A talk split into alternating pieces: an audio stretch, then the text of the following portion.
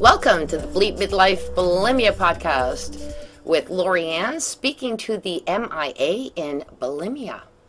Hello, listeners. This is Lorianne. Welcome to the Bleep Midlife Bulimia podcast. I am the host, and today I'm just uh, going to be speaking on my own. I do have a couple of really great guests that are going to be showing up in the next uh, couple of weeks. They're going to be posted uh, on this, so uh, I hope that you listen to them. Uh, those will be announced as they come through, but really excited about them. And uh, for today, though, I just wanted to uh, ramble on a little bit about certain things. So there's uh, something that I was talking to somebody about, believe it or not, and uh, I was giving out my address, my email address, which is bleepbulimia at gmail.com. And any one of you that have anything that you need to talk about, please use that email. I will answer right away. But in the very end, when I was saying B U L I M I A, it really struck a chord to me because one thing that I know when I was bulimic, and for some of my listeners out there who haven't heard me before, I did struggle with it for 30 years and I have been uh, bulimia free for 10, and I plan on that till death do me part. Uh, I am recovered. However, the MIA wasn't really interesting to me because something I'd never thought about is a lot of the times during the time I was bulimic, in those moments of, I guess, escapism of some sort, there was some sort of, you know, missing in action. I was missing in action in a lot of ways. One, I would be hiding uh, because I would be having my binging and I didn't want people to see me. And, uh, and then missing in action, obviously, when I ended up, you know, in the washroom somewhere and uh, disposing of whatever that was. It was uh, quite compelling uh, to think about that. And also to that, I was interviewed this week in regards to my bulimia recovery uh, and my coaching. And of course, I'm always asked what really turned it all around. Uh, I've spoken to this before in regards to I had a really supportive sister. I had so, and then uh, found myself around people who understood that to uh, try and uh, tell me I had to stop was not the case, but they had to be there. Uh, I needed them in a loving way. They didn't have to be there, but they were there in a loving way. However, that alone, of course, is not going to help you overcome it, but it definitely is a big help in in that whole process. Uh, the other thing that I spoke about, though, was that what really was a turning point is I don't know if you've ever looked in a lake and you've looked at your reflection and you can see yourself. Well, that's a pretty sight to see, although some people don't think it is, but it is pretty to see your reflection in the water. It's not so pretty when you're looking at it in toilet water. And I really got tired of, you know, seeing that because you do see your reflection and it's uh it just got tiring of realizing that I was hiding in that bowl. I was literally hiding in it um, I understand and we talk about it. It definitely a coping mechanism. We've had some people talk about it's really difficult. Another very difficult thing to talk about. And as a coach, I always say that there's so many different ways that different people heal, different people overcome. Uh, there is not one answer to it because everybody's so different. So if I can tell you that, wow, I've got this 13 week program. And by the way, they are in modules and you get to watch them. And in 13 weeks, you're going to heal. That would be a lot. I do have a 13 week program. However, each one will be individually, although there's a, a central focus on the steps I take, if I have to move them around or if I have to change one, that's going to be the case because everybody is different how they learn.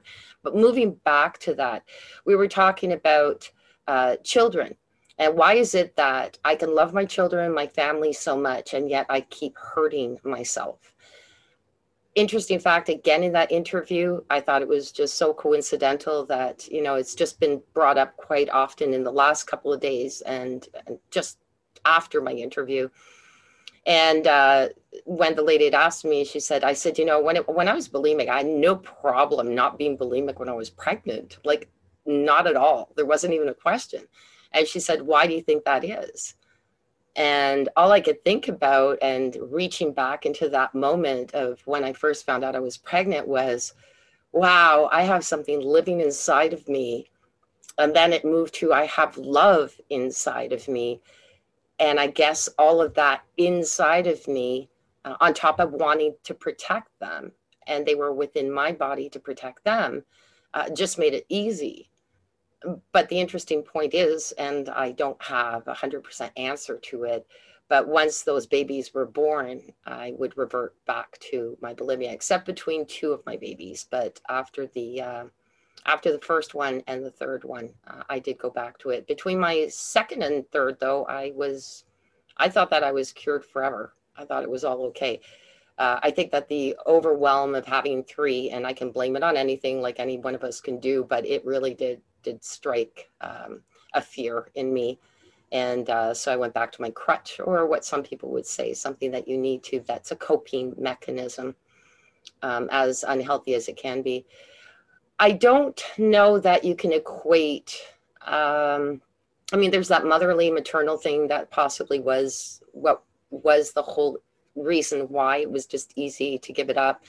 But then when you're alone again, uh, you know, there's that feeling of a, little bit of emptiness in there too, because for nine months you're carrying this beautiful life and love, and then it goes away uh, I won't say it's postpartum depression. I will not say that at all. But there is a, a there is a feeling of um, of kind of loss and detachment there uh, in a certain way. It's it's really hard to explain it on my behalf. I don't know if any of my listeners are understanding this who have been uh, pregnant and had children um, who have eating disorders or had them previously. But that's the best I can explain it. I wouldn't knock myself down. I don't want to bring up negative stuff in here as much as I possibly can. I think that this is like a beautiful thing, you know, there's the love and then, uh, and I, I don't, but there is a certain equatability to uh, suicide, but not in the sense that I want to scare anybody on that front. But uh, I do know somebody who struggled with it, and not on top of that, took psychology to try and understand their own mind and their own behavior. And this person said, You've got to understand that when somebody is suicidal, they really can't see outside of that bubble. They can't really, even if it does hurt somebody else, they're so in this space. And it is a, a it is a mental state issue that uh, you haven't been able to get out of. And and that person overcame the suicidal tendencies, but it wasn't without a lot of struggle, a lot of therapy. Uh, some people need more than others, but uh, she even said, she goes, I don't even know. She goes, I know that I'm not suicidal anymore, but, and, and I don't have the tendencies, but the turmoil that was creating those thoughts are not 100% gone. So I will say too, even when I first gave up my bulimia, the thoughts um, that I used to run to as a coping mechanism to bulimia, they didn't go away right away. They do eventually, but to think that it's just an overnight, like, oh, I'm going to wake up, I'm not going to do this anymore. It, it's it's not like that. You do have to deal how to cope with it. And I will bring up Elizabeth Hall again because I just love it, and I don't think that there's another saying that I can think of that's that's equatable to this. Is you have to become comfortable in your discomfort, uh, which is you know wonderful and then if you watch uh, john davis he also has a great saying in our podcast uh, as well those um, and and whenever it comes up i will quote one of my speakers because i think they're wonderful uh, one of the things that he said is that he equates addiction to love and i won't be able to quote it exactly perfectly now because it just came up in my mind otherwise i would have but uh, if you go to that podcast you'll understand what i'm saying um, in regards to that. And and I've never really heard of that uh, for a need for love or or a lack of love. However, he said it exactly. He said it best. But I highly encourage you to listen to that one too. Uh, all of them have a really great saying. I just quote, like I said, the things that come up in my, you know, rant and rave and rumble and rabble, whatever I do, uh, in regards to that. Uh, but I do, I do recommend them. I that was pretty well it. I just wanted to throw up my thoughts that I had through, like I said, the interviews that I've had with other people, the interviews that I've had with people, and uh, and the thoughts that I've had in the last few days. I really do hope that you reach out to me if you have any questions or even if you want to be on my podcast, please bleepbulimia at gmail.com. It's pretty simple. Uh, I'm there. You can go to bleepbulimia.com as well. And, you know, if you do want to get, I will offer this. If you listen to this podcast, because it's probably the only one I will send it to, if you would like a free copy of my um, how to have your cake and not eat it all too. It's an adult guide to uh, bulimia recovery. So again, because I tend to reach for it's not it, it can be anyone who is bulimic, but I do tend to reach for people who are like in their, you know, mid 30s, 40s and above. Uh, so you can get a free one, but you have to email me, uh, bleepbulimia at gmail.com and just uh, request a, a free uh, PDF of that and I will send it to you absolutely. Um, I my hope is that it will help. And as I said, I, I have my master's uh, in certification in handwriting analysis.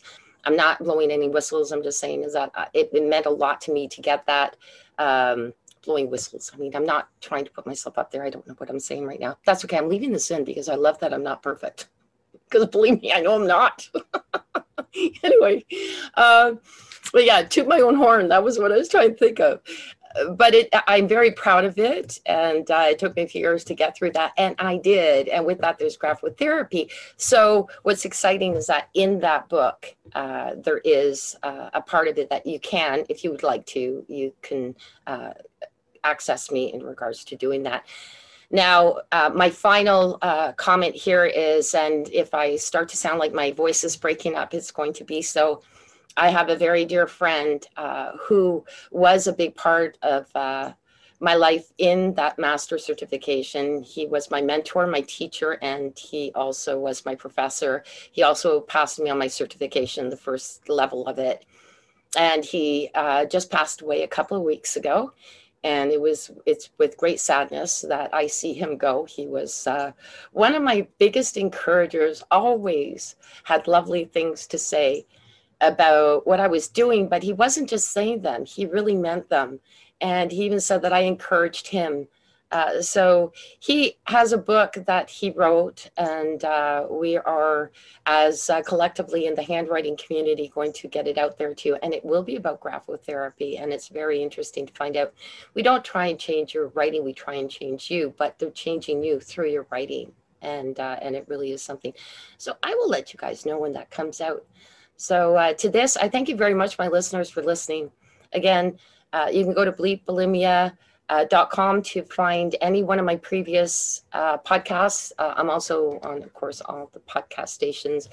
And uh, I do have a uh, YouTube that I do post these on, but in general, I do not. Um, I, I don't promote that part, but if you do look up Bleep Bulimia, you'll find uh, find my um, my YouTube post just because some people are visual, right? Some people like to uh, to see the person rather than to just listen to them.